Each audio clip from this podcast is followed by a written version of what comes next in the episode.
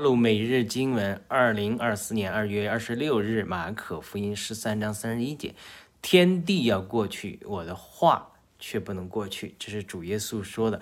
天地虽然都过去，但是主的话却永远长存。我们最近读启示录的时候，也特别在讲到这个生命的本体、生命的内容是主呃的话道成肉身之后。成为我们的生命，就是我们因信称义，基督作为我们的义。但是呢，启示录十九章也讲到，我们的义行，就是基这个圣徒的义，却是细麻衣，却是内容。其实天地也好，就天就地也好，它只不过是我们在生命这个程度时候一个形式外衣。但是天地都要卷起像衣服一样，新天新地来临的时候。主的话依然长存。